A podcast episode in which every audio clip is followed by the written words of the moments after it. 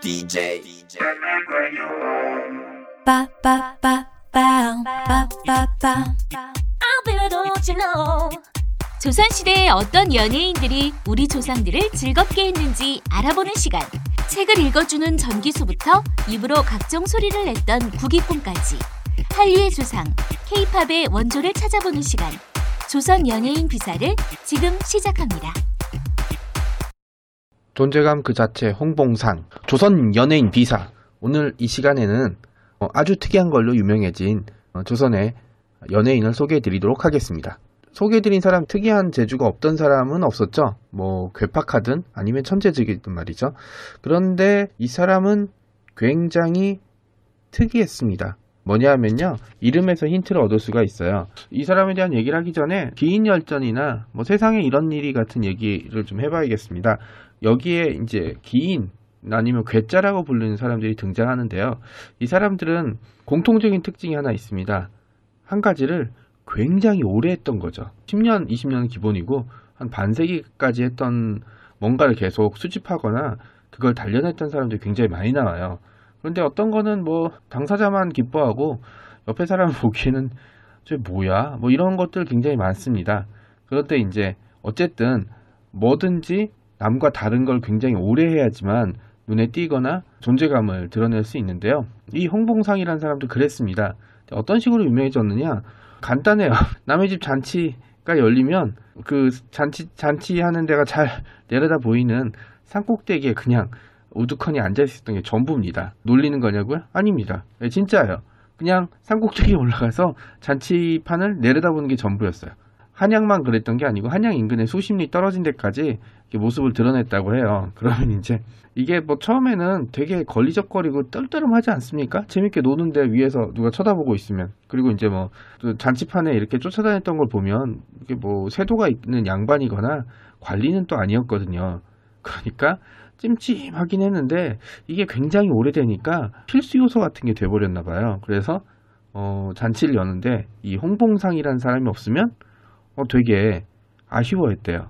그럼 이 홍봉상이라는 사람 대체 무슨 일로 이렇게 남의 잔치판에 내려다보게 된 걸까요? 뭐 여러 가지 이유가 있겠지만 밝혀진 건 없었어요. 왜냐면 지금처럼 뭐 기인열전이라든지 뭐 세상에 이런 일이라는 거는 이런 일이라는 게 없었을 때니까 뭐 누가 인터뷰를 하지는 못했거든요.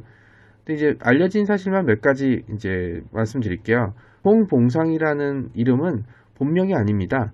어, 홍 씨는 맞아요. 홍생이라고 했던 걸 보면. 그래서 홍생은 홍생원의 줄임말인데, 어, 생원은 이제 초시, 초시 합격한 사람을 생원으로 부릅니다. 그런데 이제 이 시대, 18세기, 19세기쯤 되면 이 생원이라는 말, 말이 이제 그냥 그 자격 요건이 된 게 아니고 일종의 관례처럼 돼버립니다. 그러니까 이제 나이 들거나 이제 부르기가 좀 애매해진 사람을 그냥 생, 생원이라고 불렀는데 이것도 이제 줄여 줄임말이 되면서 그냥 홍생원이 돼버린 겁니다. 아니 홍생원에서 그냥 줄여서 홍생이 돼버린 겁니다. 그래서 이제 사람들이 홍생이라고 불렀는데 아까 제가 이 사람이 한 일이 잔치판 내려다보니 산꼭대기에 올라갔다 그랬죠. 그래서 봉우리 봉차에 윗상자를 써서 홍봉상이라고 불렀다고 합니다. 하는 행동이 글자 그대로 별명이나 이 사람은 나타나게 돼버린 거죠. 그럼 이 사람이 대체 이 홍생, 이 홍생은 왜 어, 남의 집 잔치판에 내, 잔치판이 내려다 보이는 산꼭대기에 앉아 있었을까요? 이 서글픈 사연을 좀 길게 말씀드릴 수밖에 없겠는데요. 조선 후기 들어서면서부터 몰락한 양반들이 늘어나게 됩니다. 조선 초기에는 몰락한 양반들이 없었냐? 그건 아니긴 하지만 어, 이때 후기에는 좀 다른 양상들이 보이게 돼요. 우리가 알고 있는 양반은 확고부동한 신분계층이 아니었습니다. 뭐 조선시대 신분계층을 얘기하라 그러면 사람들이 뭐 양반, 뭐 일반 백성, 노비나 천민 이렇게 얘기하지만 사실 조선시대 신분계층은 천인, 그 다음에 백성밖에 없었습니다.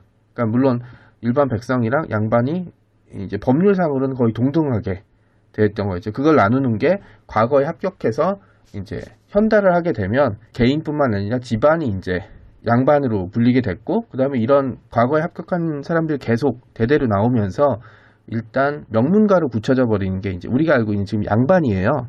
그런데 이제 조선 후기 들어서면서 이 양반들이 늘어나게 되는 게 첫 번째 문제였고 두 번째는 양반들은 늘어났지만 관직 이 과거에 합격해서 진출할 수 있는 관직은 그대로였어요. 뭐 정보가 커지진 않았으니까. 그렇게 되면서 이제 뭐 당파 싸움이라든지 뭐 전쟁 같은 게 계속되면서 양반들 사이에서도 몰락한 양반과 출세한 양반이 또 나눠지게 돼요. 그렇게 되면서 이제 한양에서 확고하게 자리를 잡은 요즘 얘기가 많이 나오는 거죠. 사다리를 걷어차 버려서 이제 밑에 개천에서 용이 못 나오는 것처럼 이때도 경화세족이라고 불리는 귀족화된 양반 집단이 등장하면서 상당수의 양반들은 몰락해버리게 됩니다. 과거 이제 이 사람들이 이제 돌아가면서 자기 집안끼리 과거를 관직을 다 해먹으니까 다른 사람이 들어갈 수가 없게 돼버린 거예요. 뭐 우리가 알고 있는 이 외척인 안, 대표적인 외척 집안이죠. 안동김 씨 같은 경우도 뭐 이렇게 경화세족으로 불리고 있고요. 한데 이런 경화세족들은 사실 몇 집안이 안 됩니다. 그러니까 이제 나머지는 이제 그냥 어, 관직에 올라가지 못해서 몰락하게 되죠. 아까 말씀드린 것처럼 한 2, 3대에 걸쳐서 과거 합격자를 배출하지 못하면 양반 지위를 유지하기가 어려웠어요. 물론 이게 자격증이 있거나 공인을 받는 건 아니었지만 어, 사람들이 관리상 그렇게 불렀고 그렇게 돼서 집안이 몰락하게 돼버리면 뭐 이 사람은 그냥 글 공부밖에 할수 있는 게 없었기 때문에 정말 국어를 할 수밖에 없었어요.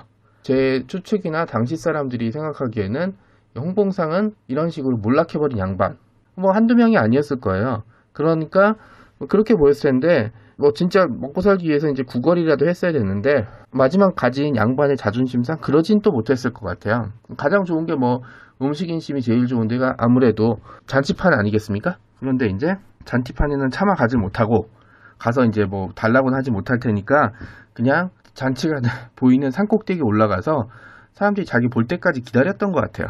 그래서 이제 사람들이 알아보고 술과 음식을 보내주면 뭐 자기가 먹을 건 먹고 집에 가져갈 건 챙겨 가져갔다고 해요.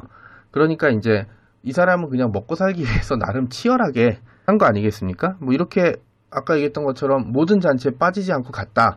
사실 쉬운 문제가 아니에요. 뭐 문전박대를 당할 수도 있는 거고, 뭐 시간을 못 맞출 수도 있는 거고, 어려운 일이었는데 이 사람은 어쨌든 사람들이 이 사람이 안 오면 잔치가 재미가 없는데 할 정도로까지 끈질기게 아주 오랫동안 이렇게 남의 잔치판이 내려다 보이는 산 꼭대기에 올라갔습니다. 오죽하면 이름이 홍봉상이겠습니까? 제가 이번에 계속 소개해드릴 조선 연예인 비사에 나올 조선의 길거리 스타 중에 뭐 가장 서글픈 스타라고 할 수 있겠죠. 뭐 어쨌든 뭐 이런 식으로 사람들한테 식이 되니까 약간 이제 뭐 잔치판에서는 빠지지 빠지면 안 될 이런 존재가 돼버렸어요. 그래서 이제 이 사람이 어, 잔치판이 내려다보는 산꼭대기에 나타나면 뭐 기생부터 뭐 손님 그다음 악궁들까지 다 같이 외쳤다고 해요. 저기 봐 홍봉상어리 나타났다. 야 우리가 진짜 제대로 된 잔치에 온 거야. 예 이게 이제 일종의 공인 인증서 같이 돼버린 거죠. 그리고 이제 사람을 시켜서 술과 음식을 보냈다고 해요. 그런 측면에서 보면 홍봉상은 어떤 의미에서는 당대에 조선이 가진 근본적인 한계와 어둠을 보여주고 있는 상징이라고 할 수 있겠습니다. 배는 고픈데 구걸은 할 수 없고 그러니까 이제 이 자존심과 배고픔 사이에서 그는 홍봉상은 산꼭대기에 앉는 걸 택한 거죠. 네. 그리고 이제 그 존재감만으로 이제 사람들한테 메시지를 보내주고 이제 지금 오늘날 제가 얘기할 수 있는 데까지 기억하게 된 거였죠. 사람이 과연 조선의 연예인이 될 수 있느냐?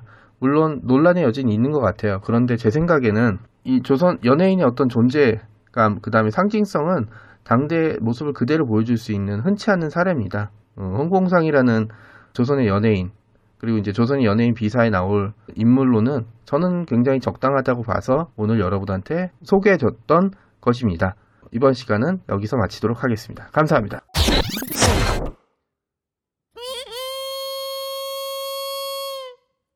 조선 연예인 비사는 스마트 미디어 N이 제작하는 역사 프로그램입니다.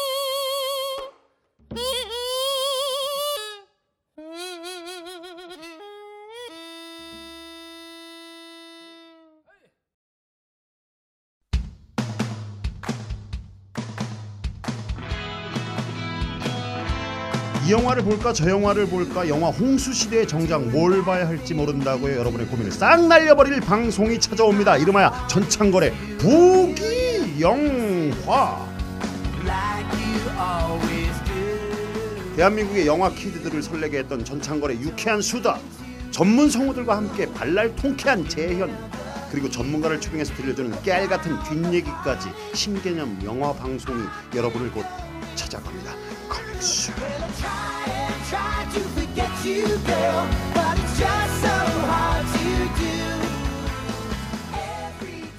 사람과 사람을 연결하는 공감 미디어 스마트 미디어 N입니다.